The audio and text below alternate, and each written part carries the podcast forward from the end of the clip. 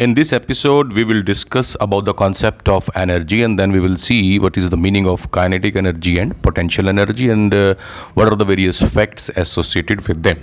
So, let's start our conversation with the concept of energy. First of all, we will go for the definition. Uh, energy is defined as the capacity of doing work.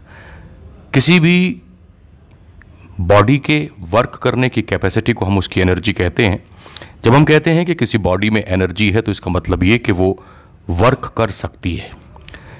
क्योंकि energy work है basically और work हमें मालूम है कि scalar होता है तो एनर्जी भी स्केलर होती है और इसकी डायमेंशंस जो हैं, वो वही होती हैं जो वर्क की हैं, यानी M L square T raise to power minus two जहाँ तक एनर्जी के यूनिट की बात है, इसका यूनिट वही है जो वर्क का है, यानी कि जूल कुछ और भी प्रैक्टिकल यूनिट्स होते हैं एनर्जी के, जैसे kilowatt hour calorie erg electron volt हमें मालूम है कि वन किलो वाट अर्ज़ जो होता है, वो 3.6 point six into ten to power six joule के बराबर होता है। वन कैलरी 4.2 जूल के बराबर होती है। One erg ten raise to power minus seven joule के बराबर होता है।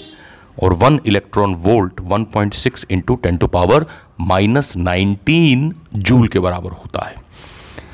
एनर्जी के बारे में जो सबसे बड़ी और महत्वपूर्ण बात है, वो ये है कि एनर्जी बहुत सी फॉर्म्स में अवेलेबल होती है।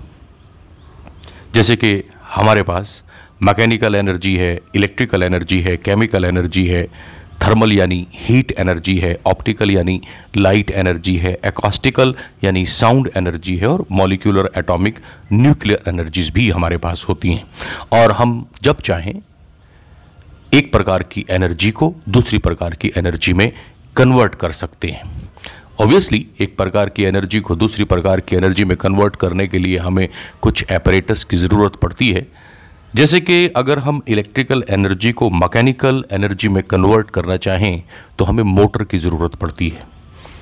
और अगर मैकेनिकल एनर्जी को इलेक्ट्रिकल एनर्जी में कन्वर्ट करना चाहें तो हमें डायनमो या जनरेटर की ज़रूरत पड़ती है। इसी प्रकार इलेक्ट्रिकल एनर्जी को थर्मल एनर्जी में कन्वर्ट करने के लिए हीटर की ज़रूरत पड़ती है और थर्मल एनर्जी को इलेक्ट्रिकल एनर्जी में कन्वर्ट करने के लिए थर्मोकपल की ज़रूरत पड़ती है। अगर इलेक्ट्रिकल एनर्जी को एकॉस्टिक एनर्जी में कन्वर्ट करना हो तो लाउड स्पीकर की ज़रूरत है। एकॉस्टिक एनर्जी को इलेक्ट्रिकल एनर्जी में कन्वर्ट करना हो तो माइक्रोफोन चाहिए होता है।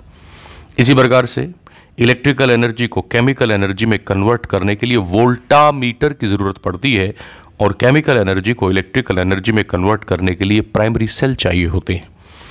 इलेक्ट्रिकल एनर्जी को हम अगर ऑप्टिकल एनर्जी में कन्वर्ट करना चाहें तो बल्ब की ज़रूरत है। ऑप्टिकल एनर्जी को अगर इलेक्ट्रिकल एनर्जी में कन्वर्ट करना चाहें तो फोटोसेल की हमें ज़रूरत पड़ती है। तो कहने की बात यह हुई कि एक फॉर्म की एनर्जी को दूसरी फॉर्म की एनर्जी में कन्वर्ट किया जा सकता है। अब बात करते हैं काइनेटिक एनर्जी की। काइनेटिक एनर्जी एक स्केलर प्रॉपर्टी है और ये एसोसिएट रहती है with the state of motion of an object यानी हम ये कह सकते हैं कि काइनेटिक एनर्जी का कारण ऑब्जेक्ट की मोशन होता है। अगर एक पार्टिकल जिसका मास m है, वो v वेलोसिटी के साथ मूव करे तो उसकी kinetic energy half M V square के बराबर होती है। क्योंकि काइनेटिक एनर्जी जो है वो प्रोडक्ट है mass m and v square का तो इसकी वैल्यू हमेशा पॉजिटिव होती है। काइनेटिक एनर्जी जो है, वो कभी भी नेगेटिव नहीं हो सकती, ये हमेशा पॉजिटिव ही होगी।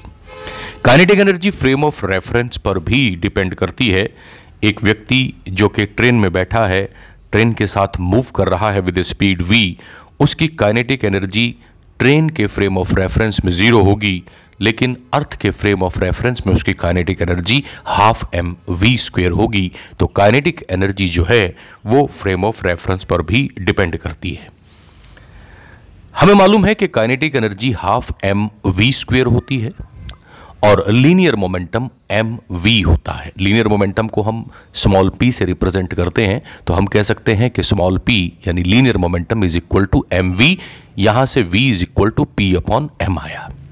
अब वी चूँकि पी अपॉन एम आया तो V square P square upon M square बन जाएगा यहाँ से। अगर मैं इस वी स्क्वेयर की वैल्यू काइनेटिक एनर्जी के expression half M V square में रखूँ तो मेरे पास लीनियर मोमेंटम और काइनेटिक एनर्जी के बीच में रिलेशनशिप आ जाएगा। तो वैल्यू रखने के बाद हमारे पास आता है कि kinetic energy is always equal to P square upon two M ये एक बहुत इंपॉर्टेंट रिलेशन है काइनेटिक एनर्जी और मोमेंटम ऑफ़ ए पार्टिकल के बीच। और ये आ, हमें बताता है कि ये पॉसिबल ही नहीं है कि बॉडी में लीनियर मोमेंटम ना हो और उसमें काइनेटिक एनर्जी हो तो हम ये कह सकते हैं कि a body can not have kinetic energy without having momentum and vice versa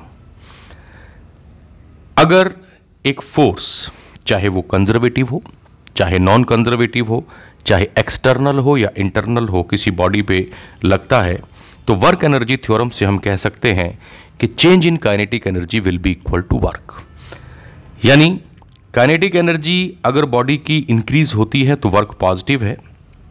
यानी अगर बॉडी फोर्स की डायरेक्शन में ही मूव करेगी तो उसकी ऑब्वियसली वेलोसिटी बढ़ेगी। वेलोसिटी बढ़ेगी तो काइनेटिक एनर्जी बढ़ेगी तो वर्क पॉजिटिव होगा। और अगर काइनेटिक एनर्जी घटती है तो वर्क जो है वो नेगेटिव होगा। और ऑब्जेक्ट अगर मूव कर रहा है in a direction opposite to force तो ऑब्वियसली उसकी वेलोसिटी घटती चली जाएगी तो उसका वर्क जो है वो नेगेटिव हो जाएगा। अगर हम वर्टिकल मोशन की बात करें अंडर ग्रेविटी तो जब एक बॉडी ऊपर की तरफ़ जाती है फोर्स ऑफ़ ग्रेविटी जो कि कंजर्वेटिव है, वो मोशन के अपोजिट लगता है तो इसके चलते काइनेटिक एनर्जी बॉडी की घटती चली जाती है। लेकिन जब कभी बॉडी ऊपर से नीचे की तरफ़ आती है फोर्स ऑफ़ ग्रेविटी मोशन की डायरेक्शन में ही लगता है तो काइनेटिक एनर्जी बढ़ जाती है। तो हम ये कह सकते हैं कि जब बॉडी ऊपर जा रही है काइनेटिक एनर्जी डिक्रीज हो रही है काइनेटिक एनर्जी डिक्रीज हो रही है तो वर्क जो है वो नेगेटिव है। और जब बॉडी नीचे की तरफ़ आ रही है काइनेटिक एनर्जी बढ़ती चली जा रही है तो वर्क जो है वो पॉजिटिव है। अब बात करते हैं पोटेंशियल एनर्जी के बारे में। Energy stored in a body और system by virtue of its configuration और its position is called potential energy तो किसी भी बॉडी या सिस्टम में जो एनर्जी स्टोर होती है, उसकी कॉन्फ़िगरेशन के कारण या फिर उसकी पोजीशन के कारण उसे हम पोटेंशियल एनर्जी कहते हैं। अगर फोर्स कंजर्वेटिव है तो एक रिलेशन होता है फोर्स और पोटेंशियल एनर्जी के बीच में। तो in case of conservative force F is always equal to negative of potential energy gradient अब आप कहेंगे, ये पोटेंशियल एनर्जी ग्रेडियंट क्या है?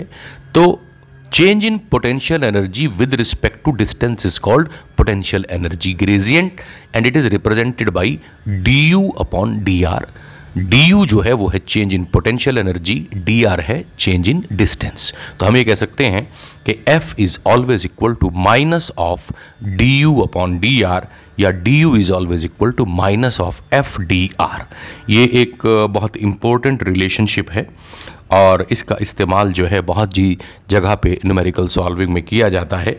तो इसके बारे में आप ध्यान रखेंगे कि फोर्स और पोटेंशियल एनर्जी के बीच में अगर आपको रिलेशनशिप दिखाना हो तो हमारे पास फार्मूला है F is always equal to minus of D U upon D R D U जो है वो है चेंज इन पोटेंशियल एनर्जी और डी आर है चेंज इन पोजीशन कहाँ से कहाँ जाने में कहाँ से कहाँ हम गए initial position and final position that is D R जहाँ तक कंजर्वेटिव फोर्स की बात है potential energy is equal to negative of work done in shifting the body from some reference position to given position This is why in shifting a particle in a conservative field like gravitation or electrical, if a particle moves opposite to the field, work done by the field will be negative so change in potential energy will be positive that is potential energy will increase and when particle moves in the direction of field work will be positive so change in potential energy will be negative that is potential energy will decrease ये दोबारा सुनिएगा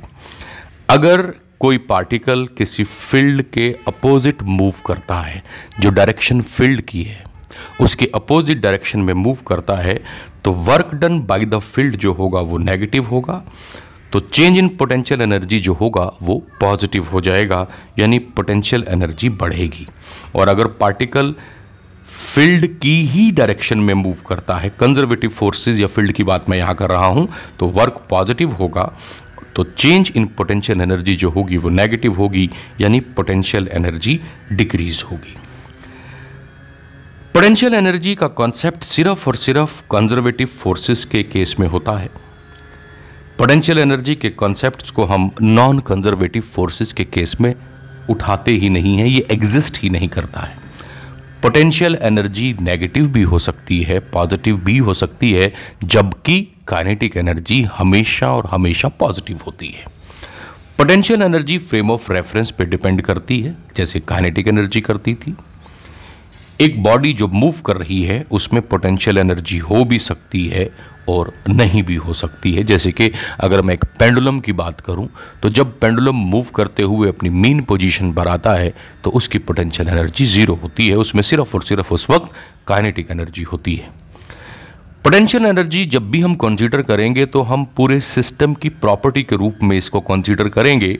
एक specific particle के साथ इसको नहीं जोड़ेंगे। Potential energy बहुत तरह की होती है। फिजिक्स में हम अलग अलग तरह की पोटेंशियल एनर्जी के बारे में बात करते हैं।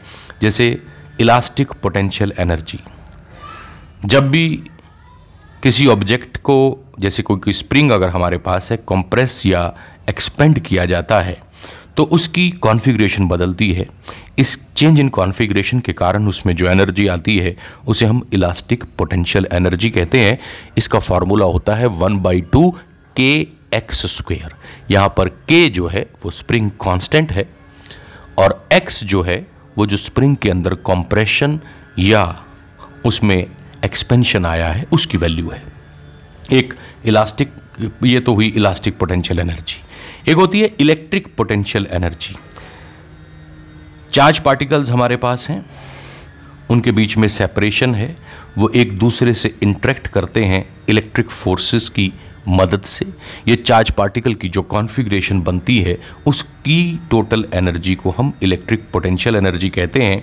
अगर हमारे पास दो चार्जेस Q1 एंड Q2 हैं, और उनके बीच में सेंटर से सेंटर के बीच की दूरी अगर आर है तो इस सिस्टम की इलेक्ट्रिक पोटेंशियल एनर्जी होगी one upon four pi epsilon naught into Q one Q two upon R again I am saying one upon four pi epsilon naught into Q one into Q two upon R एक होती है gravitational potential energy ये potential energy की usual form है और gravitational uh, force जब bodies के बीच में लगता है जब वो एक दूसरे से दूर दूर पड़ी होती हैं तो ये जो सिस्टम बनता है uh, इस सिस्टम की एनर्जी ग्रेविटेशनल पोटेंशियल एनर्जी कहलाती है और इसका फार्मूला, अगर हमारे पास दो बॉडीज़ हैं एम वन एम टू और उनके सेंटर और सेंटर के बीच में दूरी आर है तो होता है minus capital G capital G यानी universal gravitational constant minus capital G into M one into M two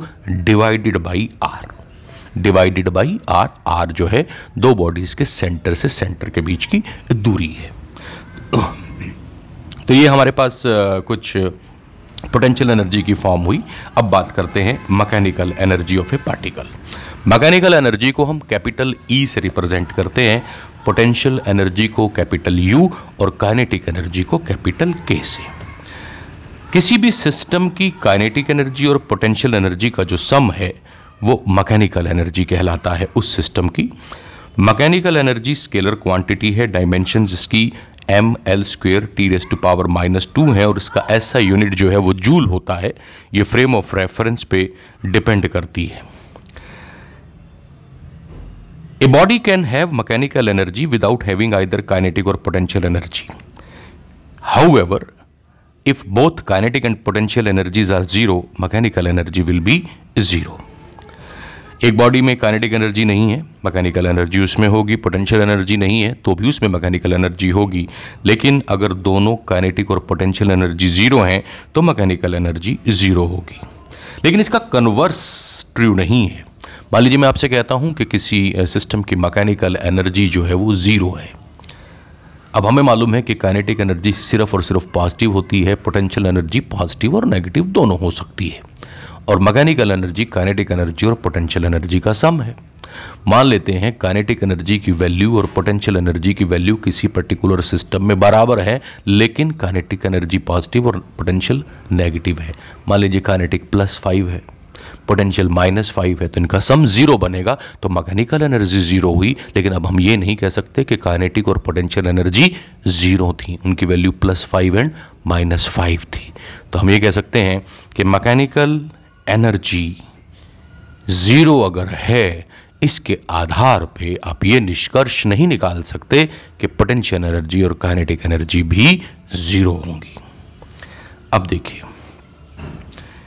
mechanical energy is sum of kinetic energy and potential energy E is equal to K plus U यानी E minus U is equal to K अब चूँकि के हमेशा positive है तो इसका मतलब ई minus you को या तो ज़ीरो या तो ज़ीरो से बड़ा होना है। For existence of a particle in a field E must be greater than और इक्वल टू यू फिर से देखिएगा E is equal to K plus U या E minus U is equal to K but K is positive क्योंकि kinetic energy तो positive है तो इस केस में E must be what it must be greater than U E जो है, वो या तो यू से बड़ी हो या यू के बराबर हो. Now again let's say K E is equal to K plus U K is always positive तो अगर u भी पॉजिटिव है तो e विल बी पॉजिटिव अगर यू भी पॉजिटिव है तो के तो पॉजिटिव है ही, यू भी पॉजिटिव हो गया तो ई तो पॉजिटिव होगा होगा। हाउ अगर यू नेगेटिव है तो अगर के यू से बड़ा है, मान लीजिए के फाइव है, यू माइनस थ्री है, के फाइव है, यू माइनस थ्री है तो ई विल बी पॉजिटिव। और अगर यू का मैग्नीट्यूड के से बड़ा है, मान लीजिए के फाइव है, यू माइनस एट है तो ऑब्वियसली पोटेंशियल एनर्जी या मैकेनिकल एनर्जी जो है वो नेगेटिव होगी। तो mechanical energy of a body और system it can be negative negative mechanical energy का मतलब ये कि पोटेंशियल एनर्जी नेगेटिव है और मैग्नीट्यूड वाइज ये काइनेटिक एनर्जी से ज़्यादा है। इस तरह का जब भी हमें कहीं कोई सिस्टम मिलता है तो इस तरह के सिस्टम की स्टेट को हम बाउंड स्टेट कहते हैं। For example electron in an atom और satellite moving around a planet are in a bounded state again I am saying कि मैकेनिकल एनर्जी नेगेटिव भी हो सकती है।